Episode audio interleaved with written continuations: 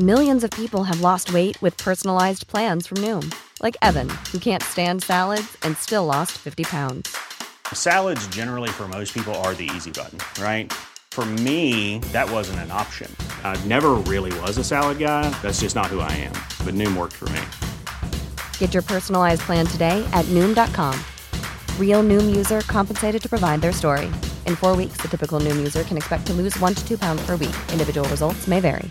When you're ready to pop the question, the last thing you want to do is second guess the ring. At Bluenile.com, you can design a one of a kind ring with the ease and convenience of shopping online. Choose your diamond and setting. When you find the one, you'll get it delivered right to your door. Go to Bluenile.com and use promo code LISTEN to get $50 off your purchase of $500 or more. That's code LISTEN at Bluenile.com for $50 off your purchase. Bluenile.com code LISTEN. Some exchange betting companies run short lived promotions, like months long offers of low commission. At BETDAQ, we wanted to change the way we did things, so we set our commission at 2% permanently. That's 2% on football, horse racing, golf, almost any sport. 2%. That's just one way that BETDAQ is changing for the better. For the better. Like you. BETDAQ, the 2% commission exchange. Over 18s only, please gamble responsibly.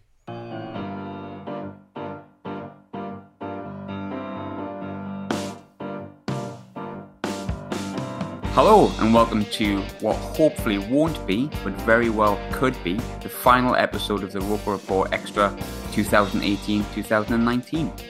Sunderland put in a sterling performance on Saturday night as the king of all kings, Chris Maguire, that is, volleyed the lads into a well deserved first leg lead, which took the game 1 0. The now rescinded, though, and frankly astonishing, in my opinion, red card shown by Andy Woolmer to Alim Ozturk did put pay to our chances of adding a few more just when we looked like we might. But for the neutrals, it has set up quite a mouthwatering second leg at Fratton Park on Thursday.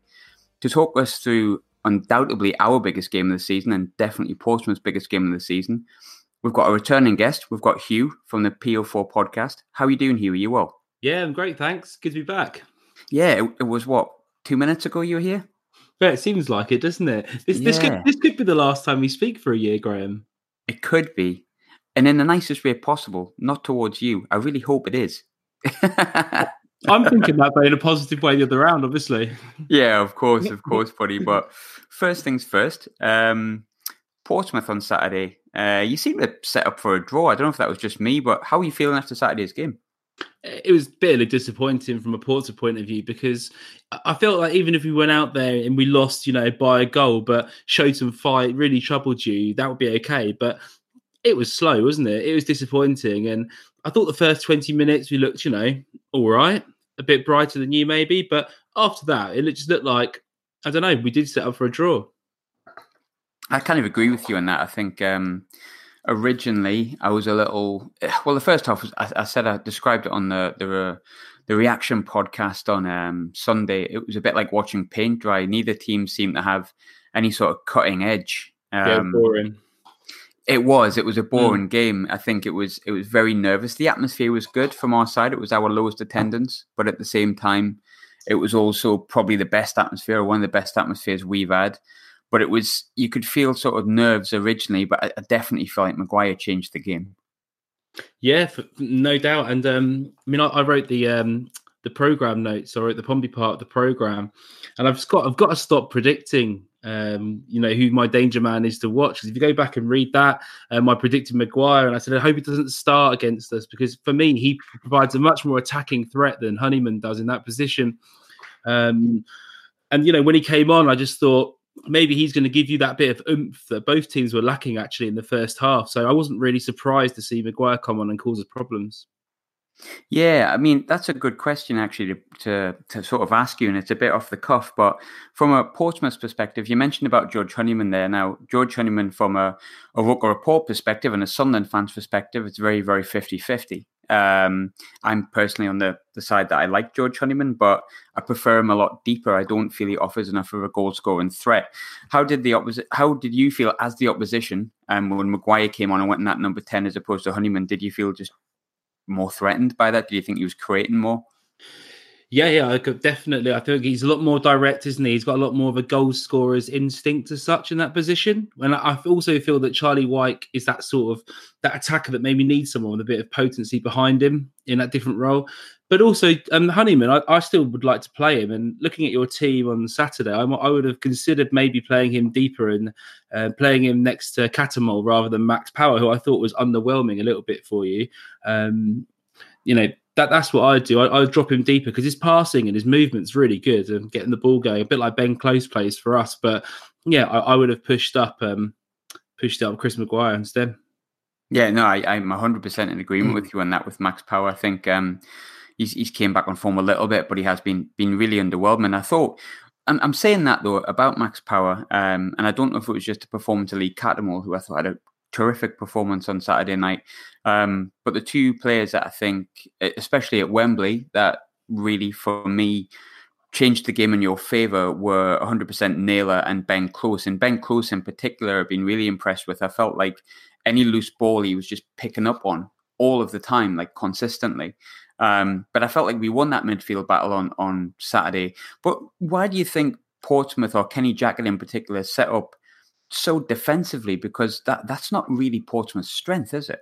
No, it's definitely not our strength, and we've been doing a little bit of this all season, but in a sort of in-game situation rather than from the start. You know, Kenny Jackett's been a cautious manager, and when we've sort of gone a goal up or two goals up, rather than trying to kill teams off, he sort of resorted to us, you know, sitting back into this really deep formation. And you saw that happen from the start. It was almost like he thought we um, had the advantage going back to Fratton Park and we'd gone 2 0 up and we were now defending to the final whistle, like in a sort of reverse way. That makes sense.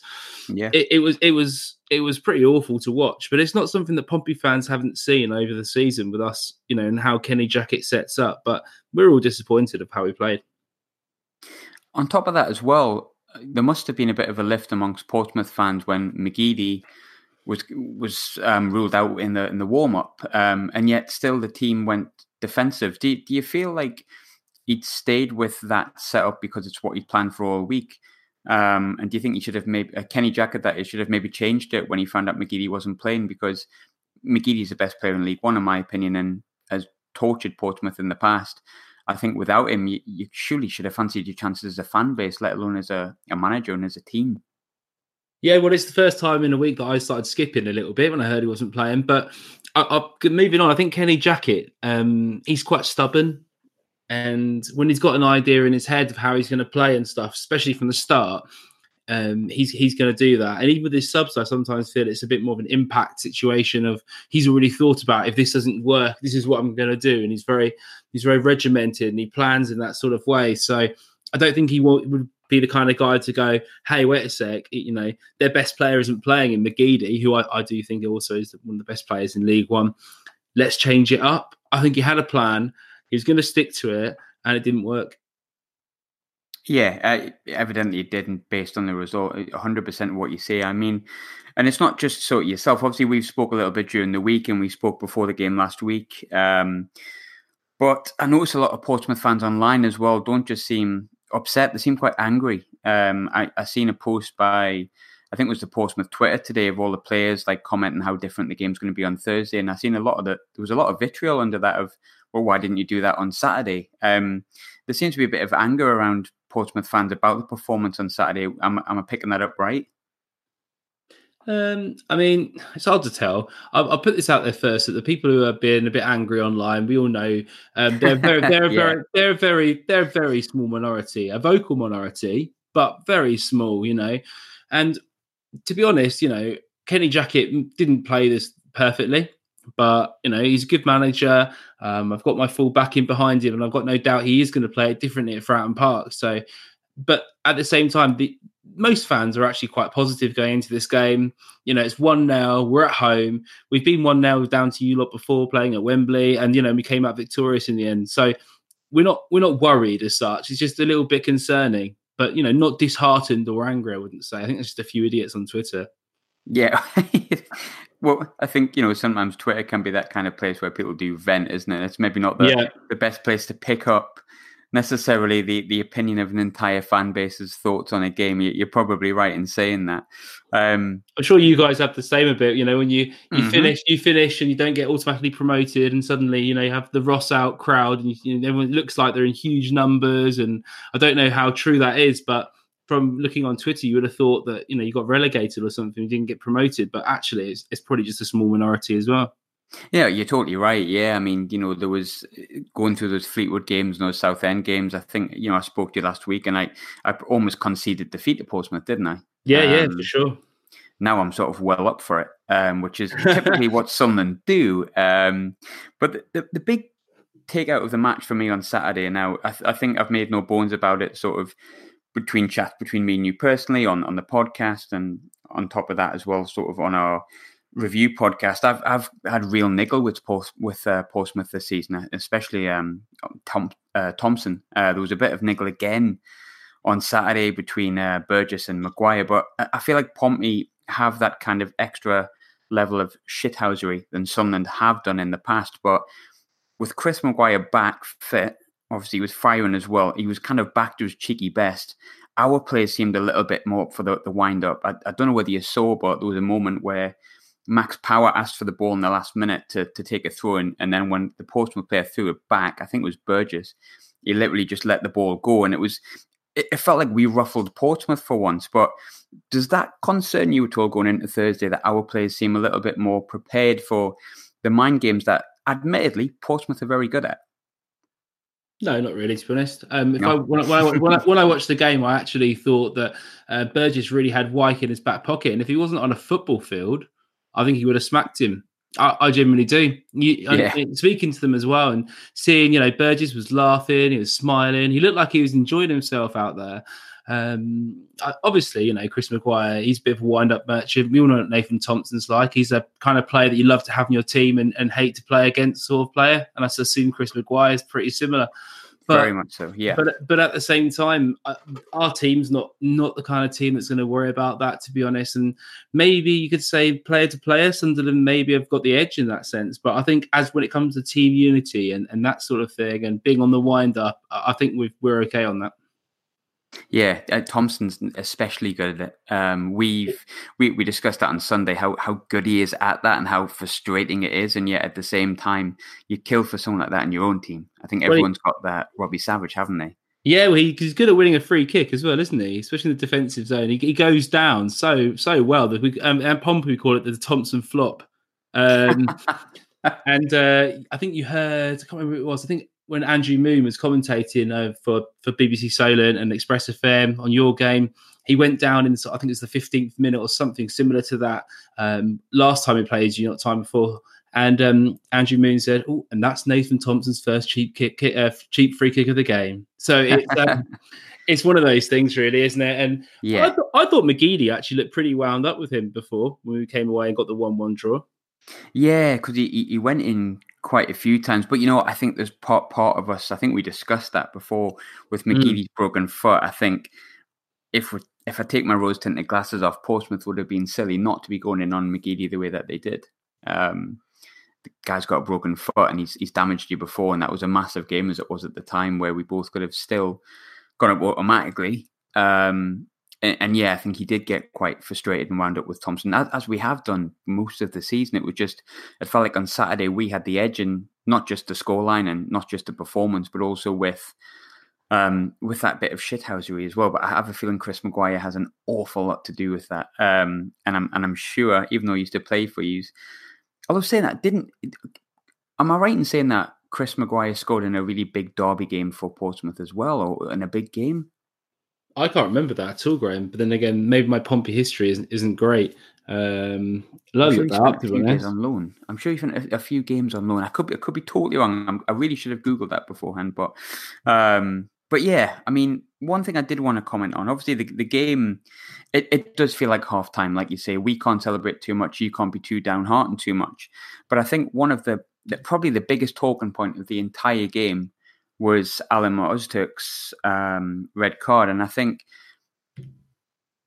I, I I honestly feel like we would have potentially scored more goals had he not been sent off. But just from a, a Portsmouth perspective, what did you make of first and foremost the red card? And second of all, Portsmouth's reaction to that. And do you think that if we'd had 11 men on the pitch, you might have had a bit more of a tougher task going into Thursday? Well, it's a clear red card, isn't it? I'm appalled it's been overturned. no, I'm joking. Yeah, yeah. yeah. uh, I think he got a toe to the ball. I think Gareth Evans is is running away from goal first of all a little bit. Um, I think if he hadn't made the challenge, Gareth Evans would have gone for on goal. Um, and probably would have a you know pretty decent chance of scoring. He doesn't miss from there very often. If I'm honest, he's got a pretty high conversion rate when he when he goes through on goal, and he's pretty clinical. So it was a great tackle at the end of the day, and it was unlucky that you got a red card. Then moving on to how it impacted the game, maybe, maybe. I think you're on top, but I I don't know. You didn't look that clinical to me. Uh, you know, you had that one chance. Honeyman had a chance, and he slaps MacGillivray in the face. I think it was, wasn't it, with the header? It was, yeah. You know, fair. You know, credit to MacGillivray. Gets up and makes himself big, and it just happens to hit him. That could, if you know, if Honeyman gets the ball down and he heads it down into the ground, it's probably a goal. I, I, don't really think you're that clinical, though. To be honest, you know the goal was well taken, but it's scrappy. Didn't give the goalkeeper a chance. I didn't think it was was outstanding. And looking at the game, obviously it turned the tide of the way that we really should have stepped up and stepped on you. But I sort of feel that this sluggish defensive start we had just carried on and on and on, and we never got going. But I didn't think you guys were outstanding, to be honest, in the second half. I know you're you're all happy that you won, but I think the Sunderland reaction to how much better you were or how much better than us you are is a little bit overstated. I don't think you're that good. I just think you're better than a really shit team for Portsmouth, shit performance that Portsmouth put out. Yeah. One one thing I, I really wanted to, uh, one thing I was surprised at was the fact that he took off Ollie Hawkins after Öztürk got sent off. Um, I, I I mean, I know Omar Bogle started quite well, but uh, when he first came, but he, he, he, just kept giving away silly free kicks. So what do you think they're thinking behind taking off Hawkins was? Because Hawkins is a player that, that worries me. He's, he's big, he's strong. I mean, I think Kenny Jackett just thought, hey, maybe we should inject some pace up front by, you know, bring Bogle on. Bogle's quite good at stretching the line at the back. He's quite good at drifting wide, you know, losing defenders. Maybe people thought Hawkins been marked out the game. But for me, it was a, it was a, it was a, you know, a bad move because Öztürk was the player that really had Hawkins uh, marked well in that game. I think Flanagan, for instance, would have struggled if Hawkins stuck on him for the rest of the game. And exactly I, my thoughts, I, yeah. I just think that Bogle just didn't look up for it at all. And, you know, people are saying that Kenny Jackett had a bit of a spat with him after the game about possibly not going to the away fans and applauding them. If that's the case, I don't want to see him start Saturday, um, Thursday even. And, you know, I, I would back Ollie Hawkins to start up front. What's the situation with James Vaughan, who I, I must be honest, didn't look like he'd improved one iota when he played against us um, last month. But I, I, noticed he didn't seem to get a sniff on Saturday. Was he on the bench, James Vaughan? He's not. I'm not a massive fan, to be honest. If I'm speaking freely, I, I just don't think he adds that much to the game for us. I don't think he's got that clinical edge to the game. I think Hawkins is better, you know, physically than him. Um, I don't know. Some people like him. Some people seem to like the fact that he can sort of run around and add some energy up front. And I think he just. Yeah. yeah, but I don't think he actually provides that clinical touch. And I think in such a tight fixture and such you know two teams that are fairly evenly matched, you got to play someone who I believe is going to score. And I think Hawkins has a lot better chance of scoring, and Bogle's more clinical usually. Um, he scored some great goals for us this season. You know, lobs, curls, etc., headers. But at the same time, you know, I just think Hawkins first, Bogle maybe on the bench, and yeah, I don't think there's a place for him in the team when you play one striker up front. Talking about strikers, um, you had two players that were missing on the game on Saturday. Yeah, obviously you had Brown missing at left back, um, but the big one for me was the Brett Pitman missing. Um, I think although he's dropped back a little bit and he kind of plays that more number 10 role, it seems now, and he's, he's certainly had a return to form. Is he likely to be fit, and how big do you think his reintroduction could be? So Lee Brown's probably going to play. I've, I've, heard that's fine. He's he's pretty much you know dead on to play the game. He's recovered from an Achilles uh, injury he had, which was only he only really pulled out a fitness test just before the game, so it was touch and go. I mean, Lee Brown, just quickly, he's very important to our team. He gets forward, he does he gets forward on the overlap and he provides those crosses into the box that we really, really lacked any width, didn't we, on both sides? And Anton Walkes, yeah. for instance, isn't a natural left back. He's either a centre back or a, a holding midfielder or a right back, probably a right back better. And maybe you can defend on that side, but he couldn't get forward and add any extra width. If you watch Brown play, he gets forward 5, 10, 15 times a game and, and puts balls into the box and and dangerous balls at that.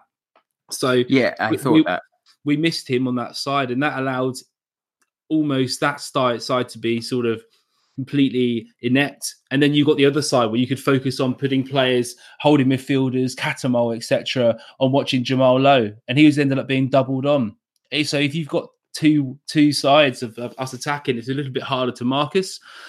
Um, moving on to Pitman, yeah, he's been absolutely fantastic in that number 10 role. Not only can he score, um, and he knows where, where the net is, obviously, he's got that experience in the team. The players raise their game a little bit when he plays, but also he demands the ball in that little in the hole. He, he'll ask for it. He knows when to play passes forward attackingly, and he knows how to get the ball moving for us. And we really missed that, didn't we, um, on Saturday? And that was plain to see for everyone who, who's ever seen Brett Pitman pull on pull on a Pompey shirt. Is he likely to play? He's hurt his hamstring. That's never a great thing to recover. It's quite difficult because no matter who you talk to, Kenny Jackett puts out, and love him for this, a fuckload of shit. Um, excuse my language, but to the press, to everyone else, deliberately as such, um, to sort of throw them off. I, I, was chatting to someone at your club and just said to them, look, look, I've spent three times, I think, on our podcast speaking for 20 minutes, say, on a topic of who's going to replace, say, Jamal Lowe or Christian Burgess or whoever's playing and being told they're 100% ruled out, only for them to appear on the team sheet, started and play 90 minutes for the rest of the game. And it's difficult to know. I think he'll play a, play a part. Whether he starts or not, I don't know. What would you expect the, the lineup to be? Because Portsmouth don't really change too much. Would you expect it to be identical with obviously Brown back at left back and everything else the same if Pitman's not fully fit? No, I expect him. I expect him to start Pitman rather than bring him on. I, yeah. I, I think he'll start from the from the go and try and get the tempo going. So oh, let's assume Pitman and Brown are fit for now because it makes it easier. And yeah. if not, if not, I'll, I'll swap them out okay, so at the back we'll play we'll play the same apart from Brown comes in. Close and Naylor are dead on to play in, in, midfield together. And by the way, Close will be a lot more effective if we're actually trying to pass the ball forward because he's that sort of Spanish style midfielder. And there's not much point having say Xavi or Iniesta just tracking back and marking rather than passing the ball, which is a similar yeah. sort of thing. Then on the on the wing, you know, I don't want to see Ronan Curtis start personally. He's been um. He's been on form, hasn't he? He's been really poor. And he actually came out in the press and said that he's not tired because he's played for Ireland all the way through the summer and then he's played for us. So he's not really had, I think it's about a week or two's break since last January. But it's confidence. And he's come out in the press and said it's confidence. If that's the case, he needs to stay on the bench, really. Um, if he's not confident enough in his own ability, he shouldn't be starting. And that should be picked up. So if we play Pitman in the middle, Jamal Lowe on the right, who I think will have a lot more freedom with Pitman playing, and Lee Brown on the left. I think we'll probably start with either Gareth Evans, who I thought was unlucky not to score that free kick, or maybe you know throw a wild card out there, Viv Solomon Otabor on the off swing, who I thought looked pretty lively when he came on. He was quick, he got to the byline, and he actually looked a bit more dangerous. Um, and then Hawkins up top. So the big talking point about Thursday that I've noticed um, from everyone associated with Portsmouth really is have been talking about the atmosphere at Fratton Park. Um, now, I, I, know what it can be like. Obviously, it's a, it's a small ground. You're kind of on top. Well, it's not a small ground. It's Oy. but in comparison to yeah, say sure. the, the, the big modern ground that we have, Fratton Park is very much old school. You kind of you're almost on the pitch as well. It's it's really close. Um, yeah, from my, yeah. if my memory serves me right. Um, the atmosphere does concern me a little bit. Not going to lie, because um, I know that it can be really good, and I feel like I feel like we were the better side for the first 45 at Fratton Park. But once that red card went towards Loovens, I felt like not just the 10 men, but also the atmosphere carried you over the line, and you ended up beating us 3 1 as well. But what kind of atmosphere you're expecting on Thursday? There's been a lot of talk about it. hostile. I'd say I'd expect a hostile atmosphere. In all the big games this year, it's been really hostile against the big teams, whether we've been down or, or you know, or not. Against Peterborough, when we're losing, the crowd was still really, really loud. It was shaking. You know, all the stands are singing, and I, I expect that on on Thursday and nothing less. You know, it'd be bitterly disappointing if that doesn't happen. I'd be really surprised at the same time. I mean, maybe if you went 3 0 up in the first half, it might have an impact on the crowd. You know, you kill the game off. But, you know, even if you score early, I don't think that's gonna gonna throw the crowd off, especially you know on a Thursday in the evening. Everyone's going to be up for it, and yeah, it is close to the pitch. You can, if you're in the first tier, you can reach out and grab someone's ankle whilst taking a throw in. So that's how close it is. Did you see that Mansfield fan that was uh, that knocked the ball out of the player's hand when he was taking the throw in? Yeah, it was jokes. Absolutely brilliant. Absolutely yeah. brilliant. Almost as good as Mike Dean celebrating last night for Tranmere. I was, I was literally just thinking that. I was just thinking I could work that into the conversation. But no, that was great. Stood up, wasn't he? Going absolutely mental, surrounded by a bunch of sort of scousers, loving life. Yeah, I thought it was great. Absolutely superb. I, could, I, could, I, live for content like that. That's fantastic. Yeah, big up Mike um, Dean. Fair play to you, mate. yeah, if you he listen, a, Mike. That's it. He yeah. is a human. He is, after all, one of them are anyway. The the one yeah. on the one on Saturday certainly wasn't Andy Woolmer. And you know the, the frustrating thing about Andy Woolmer was he was the referee for our game against Doncaster, which you, you may have watched, which was on Sky. Um, he was the best referee had all season. We totally talked him up, how brilliant he was. He let everything flow, didn't blow for anything. He, he let it be a bit blood and thunder. No, and disagree. Then... Absolutely disagree. From a neutral point of view, watching that game, okay, and I was fairly neutral. I watched the game on TV he didn't give an absolutely blatant penalty to Doncaster.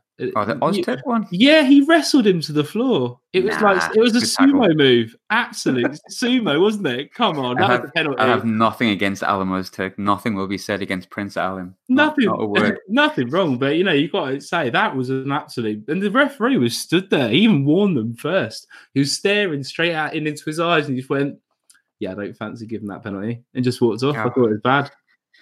If but then then you go to Saturday and he gets that other one completely wrong again. I suppose. Making up wow. for it. Making I, up for it. It was the, the same man, but you know you don't don't don't go against Prince Alim is what I say. Just if you think he's doing something wrong, he's probably not. It's Prince Alim. It's fine. Well, he got called um, gutless and spineless by Doncaster fans for not giving that penalty, and then he sent the same guy off against us. So we'll see. Uh, talking about players that are going to be playing. Obviously, Ozturk, we expect to play. I will say Ozturk, it's Ozturk, and Alex will tell me off for getting the pronunciation wrong. But um, McGeady, obviously, was a, as we talked before, was a, a, big miss. Now, I'll be honest with you, I, I have a sneaky suspicion, and I have heard that he's, he might not even be fit for Wembley, um, should that come around. But the, the, no one's ruled him out just as yet. Jack Ross hasn't ruled him out just as yet, and maybe Jack Ross is doing a, a bit of a Kenny Jackett, and he's actually absolutely fine how big of a difference do you think having Aiden McGeady fit for Sunderland on Thursday could make? Do you think him being fit could be the difference between Sunderland getting to Wembley, Portsmouth getting to Wembley? No, not really. I don't think he's fit. Full stop. Not not only from you know what you hear and stuff, but also from the fact that he's not been fit, has he? Even before he pulled up the other day against us in training, you know, before in warm up, sorry, before the game. Yeah. If he, if he does play, he's going to be a 50% Aiden McGeady, and I don't think that's going to work for you. Um, I'm I'm not I'm not concerned too much about that. I think it's a great it's great that he's not fit or you know fit enough to play or fit enough to play half the game or whatever. But you know I don't think it's going to be a big factor. So, which players concern you on Thursday? Well, Chris Maguire is the obvious one. He came on, changed the game, and you know I've got to um, stop predicting the players to score against us. There's three games in a row now. Um, but yeah, no, Chris Maguire, he's um he's a day he's dangerous, and again, he looks like a match winner for you. Charlie Wyke, he's a funny player. Um, he's a player that can score. He can score a good header if he's given the service. So, I thought Lynden Gooch looked fairly good for you. I was fairly surprised. I thought his form had been quite game. poor. It, he has. He's been very, very poor, and I've been uh, many people have been dying for him to get out of the team, but no, he was he was really good. We were really really impressed by him. I thought he he was one of the players that definitely brought it to the table when we needed him. Yeah, he had a good game. Yeah, and I also thought, and against what I predicted, actually, I thought Lee Cattermole had a very good game as well. I, I, thought that he he really got stuck in on our star players, didn't give them any time on the ball, and he really looked like a player that he irritates the absolute out of me, mate. To be honest, his face annoys me, but at the same time, I'll give him credit that he, he seems to. Every time his face comes on television, I look at it and like I'm watching the replay, right? I'm just thinking, oh god, you know, no, I won't. I won't use too colourful language, but just No, I, me. I've said nothing nice about Portsmouth for weeks, and, and you've been getting it in the ear, mate, because you're the only Portsmouth fan I know. So feel free, feel free. Yeah, so but you know, put that put my personal issues with Lee Cattermole aside for one second. I think he looked like a bit of a leader on the pitch, and maybe that's what what irritated me. Ozturk looks good. Oviedo, I thought he had a really good game. I thought really good. I, I did. I felt the same. I thought don't think anyone's played Jamal Lowe as well as he has um, in the season, to be honest. And I thought He was that very quiet, wasn't he, Jamal? Though I, I, yeah, I actually had, a, and, and I'm not just saying this. When we did the reaction pod on Sunday, I, we were talking about Portsmouth players who could damage us and who we should be worried about, and I, I kind of forgot he was playing. So it shows you how well Oviedo had played because Jamal is one of the best players in this league. No, he is for sure, and he's been involved in more games, uh, more goals than anyone else um, this season, including McGeady, I believe, in midfield.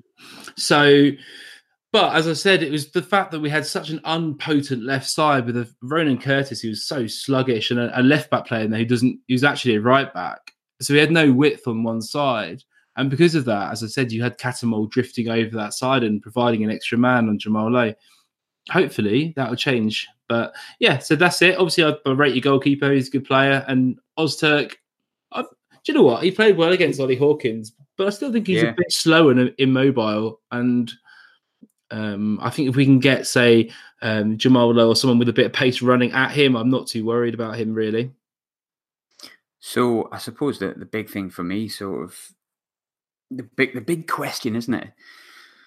Who's going to Wembley? Who do you think? What? How do you think the game's going to pan out? I told you before, mate. This is a really hard prediction. It is. It's tough. I, I, I have no idea how to call it. I think, in truth, as much as we'd lost the Checkatrade, it was two two. Um, we lost to Fratton Park, that was three one, but it was nil nil when it was ten men. Uh, before it was ten men, um, and then it was one one at the Stadium Light. I think realistically, we've had technically two draws and, and a win each. If you take out the penalties, it's we've been close all season, haven't we? Yeah, we have. And what concerns me is there's not really been a difference between the two teams and not been a huge gap in goals. So I don't think No. Sunderland have had many occasions when they've lost by more than one goal, have they? Have they all season? Uh, Coventry, Burton, Portsmouth three one, but that was with ten men. Um, and then you've got Fleetwood two one. Yeah, we've we've never lost by more than never lost by more than one goal apart from against yourselves, which was with Yeah. ten men. So Yeah, yeah. So that's that's obviously worrying for me. Do you know what? It's, do I go with my head and my heart? My head says we might end up losing and going for a one-all draw, which is, I'm sure would be hilarious to all of you lot.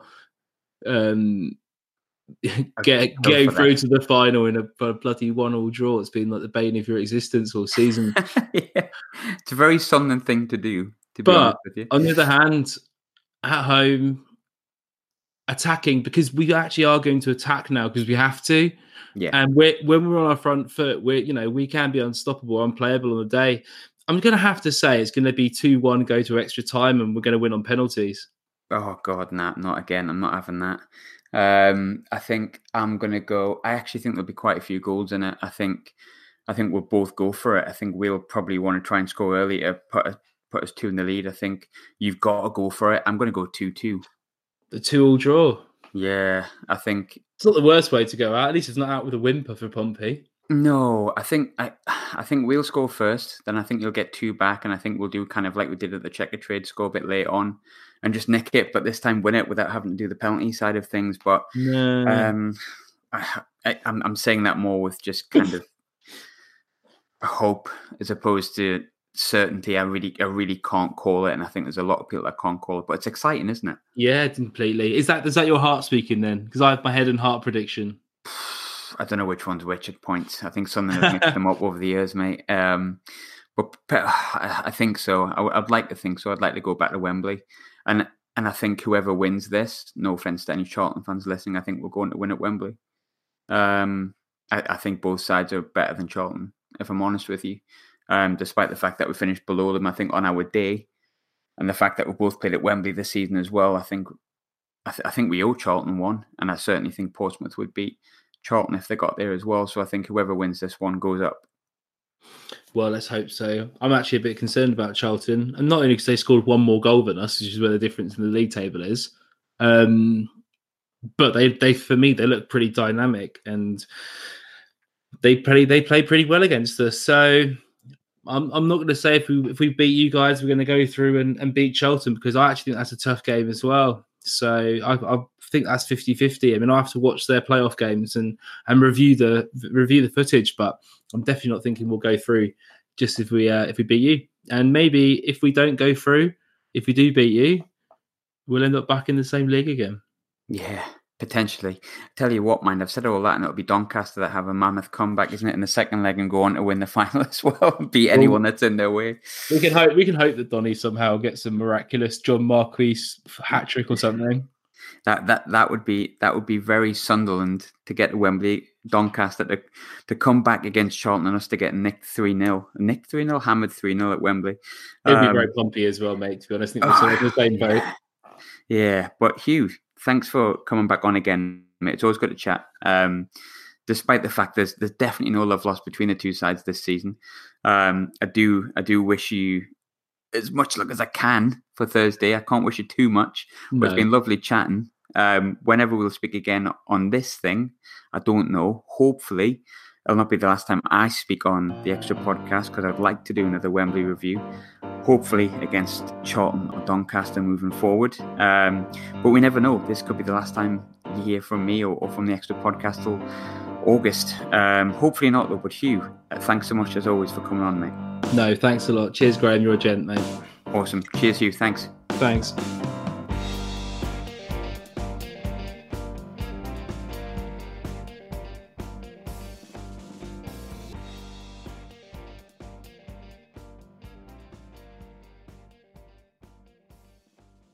Some exchange betting companies run short-lived promotions, like months-long offers of low commission. At BETDAQ, we wanted to change the way we did things, so we set our commission at 2% permanently. That's 2% on football, horse racing, golf, almost any sport. 2%. That's just one way that BETDAQ is changing for the better. For the better, like you. BETDAQ, the 2% commission exchange. Over 18s only. Please gamble responsibly. When you make decisions for your company, you look for the no brainers. If you have a lot of mailing to do, stamps.com is the ultimate no brainer. Use the stamps.com mobile app to mail everything you need to keep your business running with up to 89% off USPS and UPS. Make the same no brainer decision as over 1 million other businesses with stamps.com. Use code PROGRAM for a special offer. That's stamps.com code PROGRAM. Confidence starts with loving who you are. And when your skin feels nourished and glows on the outside, you naturally radiate confidence from the inside. Give your skin a glow up with Osea's clinically proven Mega Moisture Duo. This ultra hydrating body care features two of Osea's best sellers, Undaria Algae Body Oil and Undaria Collagen Body Lotion. These seaweed powered heroes use skincare level ingredients normally reserved for your face for results you can see and confidence you can feel. Osea has been making clean, clinically proven seaweed infused face and body care products for over 28 years. This luxurious skincare is vegan, cruelty free, and climate neutral certified, so you never have to choose between your values and your best skin. Glow from the inside out. Get 10% off your first order with code GLOW at OseaMalibu.com. That's O S E A Malibu.com code GLOW.